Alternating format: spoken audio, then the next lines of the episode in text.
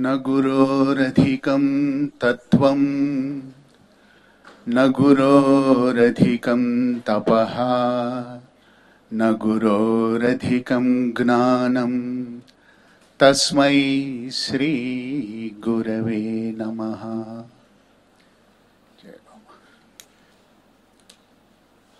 At the outset, let me thank the organizers for uh, selecting uh, me to present before you. When chairman spoke about be honest, I remembered my guru who always used to say, be honest whatever you are.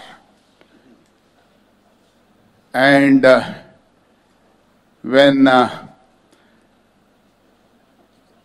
I am coming and then presenting before you, and I heard a lot today from morning till now, definitely one thing I'll say I know nothing. Second point, having said that, I am also representing commoners, common person.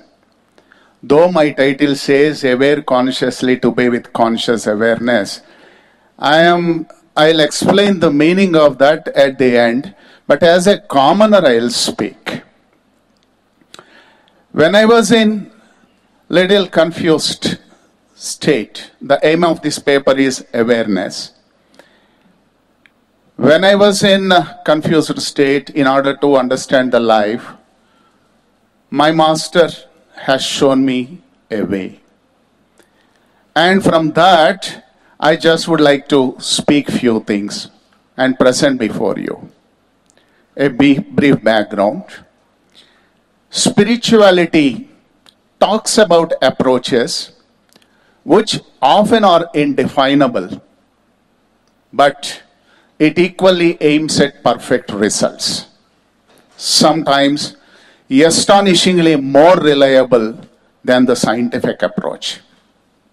Interestingly, the language used in spiritual field may not appear scientific many times, but yields excellent results.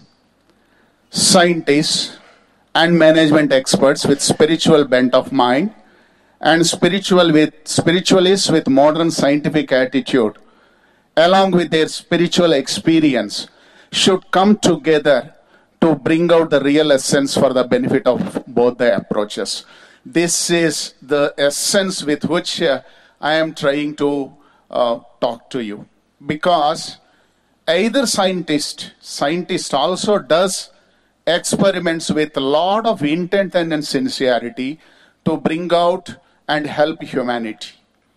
And a spiritualist i am saying spiritualist a person who is focusing on the spirit definitely looks for the welfare of the humanity so if these two people come together possibly the objective with which indic academy is established uh, possibly will uh, go ahead is my understanding next from that perspective when i try to present my opinions i just uh, try to understand what this Veda has spoken, what this Veda has given to humanity.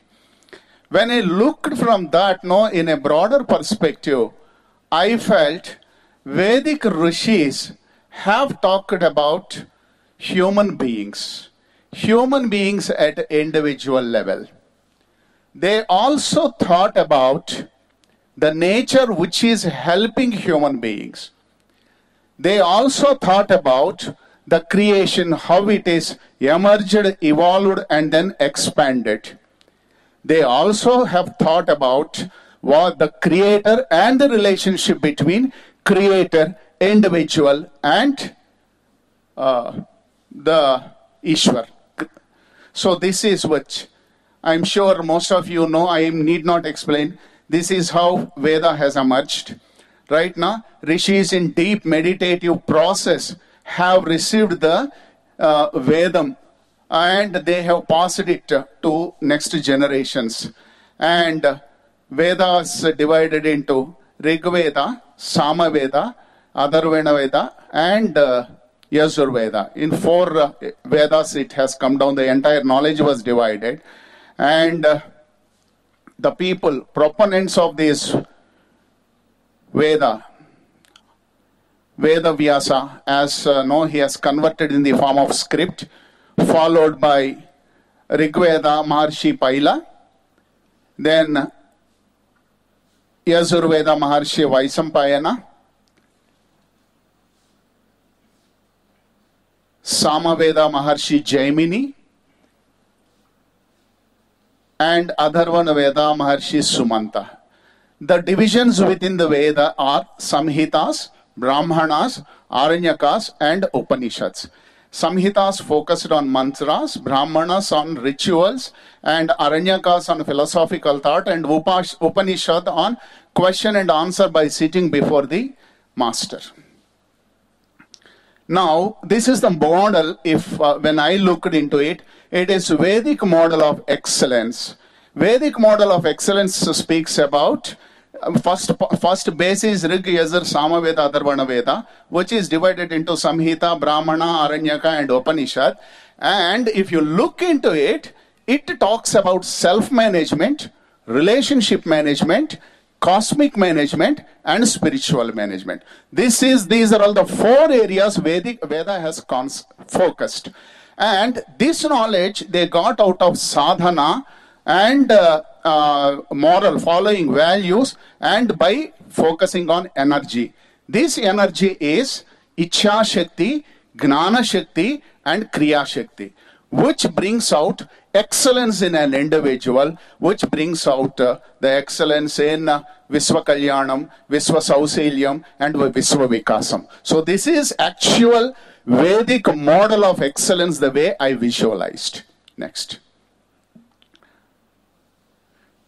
And this is no, in a short way to understand the creator and creation, Vyasti, man, and its relation with the society, Samishti, collectiveness, and from there it's his relation with nature, Srishti, and then the creator, Parameshti. So this is the focus in which uh, we have, uh, I mean, the way my master has given me an understanding.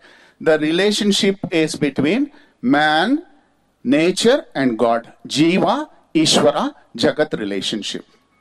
And this relationship also was given in the form of four sections evolution of consciousness, reincarnation period, involution of consciousness, and realization.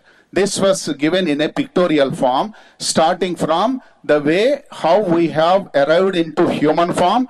From here, what exactly is happening at this given point of time, from here where we are supposed to go and how we are supposed to go. This is what exactly was given in the form of our journey.